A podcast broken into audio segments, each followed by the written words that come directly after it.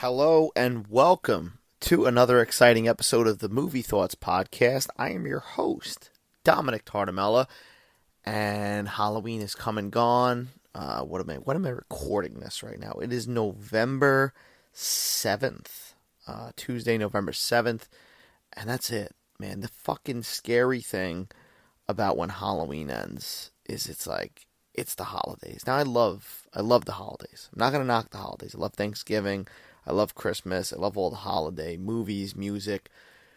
But it's like you get in that spooky mood. And then once that's over, once it's fucking November 1st, the holidays are literally jammed down your throat. Jammed down your throat so much. You know, you go to a store. I've been in a store on November 1st and like Christmas music was blasting and everything was festive and it's great. Like I said, I love it. Love to fucking watch all that shit. But I just want to slow down a little bit. I just want time to slow down a little bit. I want to I want to savor the seasons, right? I want to have a little grace period after Halloween uh, when I when I just allow myself to kind of reawaken the holiday spirit, right? Uh, and and now it's as I said, it's November seventh. Uh, I'm not quite in the holiday spirit, but I'm starting to get into that feel, right? Because it comes and goes quick. So you do have to enjoy it. But the problem is like find the point where like you don't start too soon. As I said, I love Christmas music, but sometimes if you start listening to Christmas Christmas music too fucking soon, then before you know it, you did like a solid month and a half of Christmas music. And then by the time it's Christmas, you're like, I'm fucking done. I'm done with the jingle bells. I'm done with the fucking the the Frank Sinatra, the George Michael Last Christmas, all the classics, right? You're done with it by the time it comes. So you got to savor it. And uh, this episode is is is kind of like the bridge in a way because this movie that I'm talking about uh, is a bridge, if you will, to Christmas. I feel like it's the it's the bridge from Halloween to Christmas, and that movie is none other than 1993's The Nightmare Before Christmas, uh, also known as Tim Burton's The Nightmare Before Christmas. We'll get into the the Tim Burton, uh, you know, uh, giving Tim Burton the credit. He definitely deserves credit for this movie, but right from the get go, Tim Burton is not the director of this movie. Uh, obviously, this is uh, you know based on a story by Tim Burton. It's produced by Tim Burton. It's got his name literally all over it. Uh, Danny Elfman, the, the, the god in his own right. Danny Elfman, the guy who has done many many Tim Burton soundtracks, is a part of this film. Uh, sings in this film as fucking does the singing parts of fucking Jack Skellington. Uh, but this movie is not directed by Tim Burton. This movie, let's let's give credit, as I said right from the beginning. This movie is directed by Henry Selick, uh, who's directed a few movies. Uh, notably, he directed James the Giant Peach. He directed Coraline. Uh, he recently directed uh, uh, something called Wendell and, and Wild, which I didn't see, and he also directed. I'm gonna I'm gonna fucking drop a bomb right here because I don't know if you know this movie, uh, listeners. Monkeybone, okay, from 2001, a strange fucking movie. Uh, critically panned, I think. Didn't really get good reviews. Uh, but Henry Selick directed it. And it's a, it's a guilty pleasure for me. It's a guilty pleasure. I grew up, and I I don't know me and my cousin Tom, we watched a lot of this movie, and and and I don't know, we enjoyed it. It's weird. It's like a poor man's Beetlejuice in a way, uh, but it stars Brendan Fraser, Bridget Fonda, and Chris Kattan. Uh, amongst some other people, maybe maybe I'll get into Monkeybone in its own separate episode because it's such a strange fucking anomaly that film. It's just as I said, good cast, uh, good director, just doesn't didn't get the cult following or the success I think they wanted. But Nightmare Before Christmas, as I said, directed by Henry Selick, and and let's give him some applause, right? Let's give him some credit where credit's due. But yeah, Tim Burton's DNA is is all over this. I don't know if that sounds sounds gross. It's weird. No, but Tim Burton, it feels like a Tim Burton movie. It's and a lot of people assume that it is. Uh, you know, a Tim Burton directed film, but it is not. So we have to get that out of the way. But Nightmare Before Christmas, this came out when I was a kid, as I said, 1993, and I was the perfect age. I went to go see this in theaters. I remember it. Uh, one of the early movies I've seen in theaters, and it's become a fucking classic. I mean, it's interesting because when this movie came out, um, it wasn't like billed as a Disney movie, right? I think like Touchstone uh, was the production company behind it, but it was distributed by Buena Vista, uh, who is essentially Disney, but they didn't put their name on it because they thought it was a little scary, and they I don't know maybe they had mixed feelings how it was going to end up coming from Tim Burton. You know, he has those darker tones. Uh, as I said, Beetlejuice, Edward Scissorhands, fucking Batman Returns.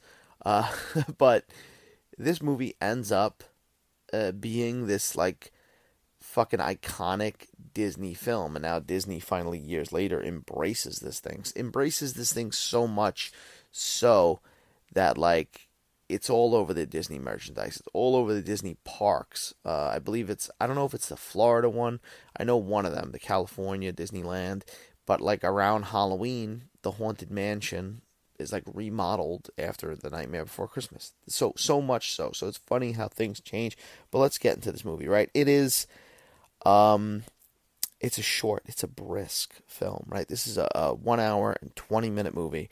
Uh, and as I said, the bridge between Halloween and Christmas. Now, the ultimate debate is this a Halloween movie? Is this a Christmas movie? I'm going to say, even me being the big Halloween fan I am, me being the the lover of Halloween. That's not to knock Christmas. I love Christmas as well, but like Halloween's in my soul. I don't know what it is. I can't explain it. Uh, for those who could relate, you know.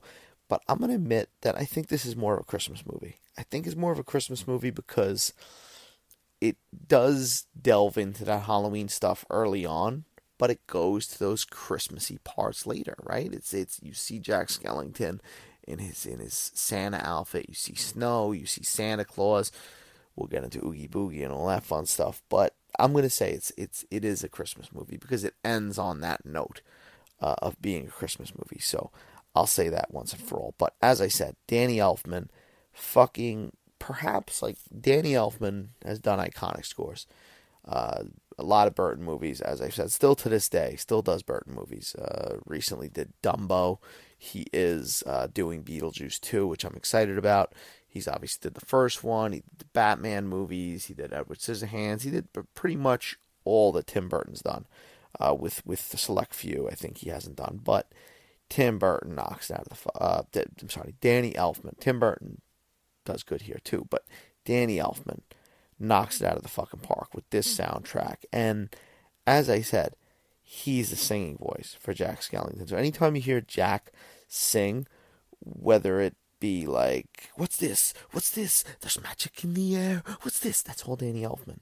And I am so fucking envious. Like recently, Danny Elfman, he goes on tour a lot, and um, I know a few years back, I feel like he was in my area, which is the New York area, but I, I, I must have missed it. I didn't I didn't get to see it. I wasn't around.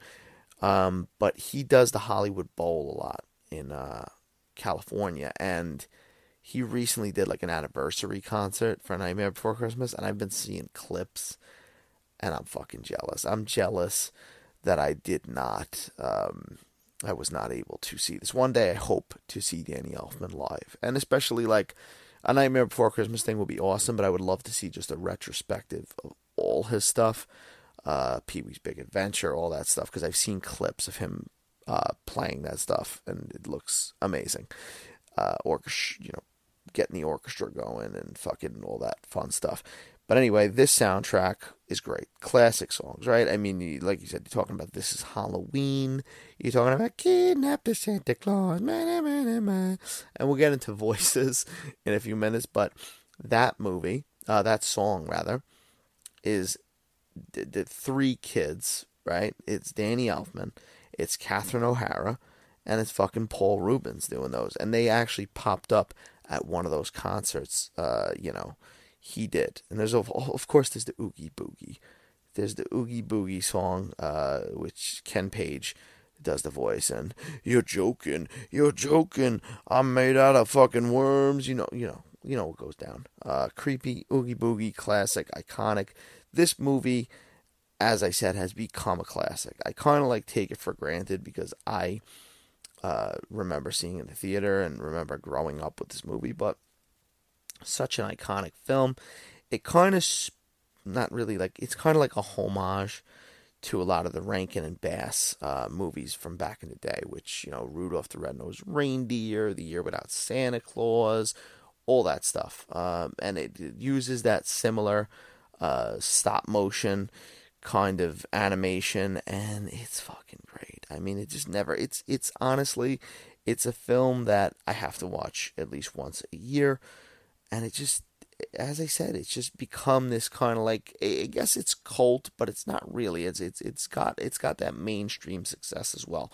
But as I said, Danny Elfman does the singing voice for Jack, but then you got Chris Sarandon, who does the speaking voice um, for Jack Skellington. You would know him from Princess Bride, Fright Night. Uh, he also pops up as the detective in the original Child's Play. A great actor, uh, as I said, Catherine O'Hara does the voice of Sally, and I'm pretty sure she does the um, the singing parts as well. You got small roles from the late great William Hickey, who we gotta mention Christmas Vacation, right? The blessing. We gotta mention he's great. He plays the doctor, Doctor Doctor Finkelstein. He's in there. This cast is just loaded, right? Because as I said, you got Ken Page, then you got Glenn Shadix. All right, uh, Otho. Rest in peace, fucking Otho from Beetlejuice. He's the mayor. He's got the weird flippy head thing. I have that Funko Pop toy. I mean, what more could you ask for, right? You have a you know a lot of Tim Burton regulars in this, as I said, and then you got those small roles like like Paul Reubens pops up. There's a slew of other people, but such an iconic film, such a fun film, and has that. You get the best of both worlds with this film too. You get the spooky kind of Halloween stuff in the beginning, and then you get the, the you get that fucking like back and forth, right? Because then they go to the Christmas town, and it, you got all the, as I said, the snow, the presents, all that shit, and then it kind of get the mix at the end when Jack's trying to do what he does. Really cool looking, really inventive characters, and you know, you, you see that Tim Burton style, right? You see like worms in this movie, snakes that look like the sandworms from Beetlejuice. You see that those very similar looking characters from all the movies he's done. Um, later on, you know, Tim Burton did do uh, Corpse Bride. Uh, and Frankenweenie, which are the same kind of animation style, and those are those are good films. Neither really come to, uh, you know, the the level of Nightmare Before Christmas. It's just, and I understand he was recapturing that magic.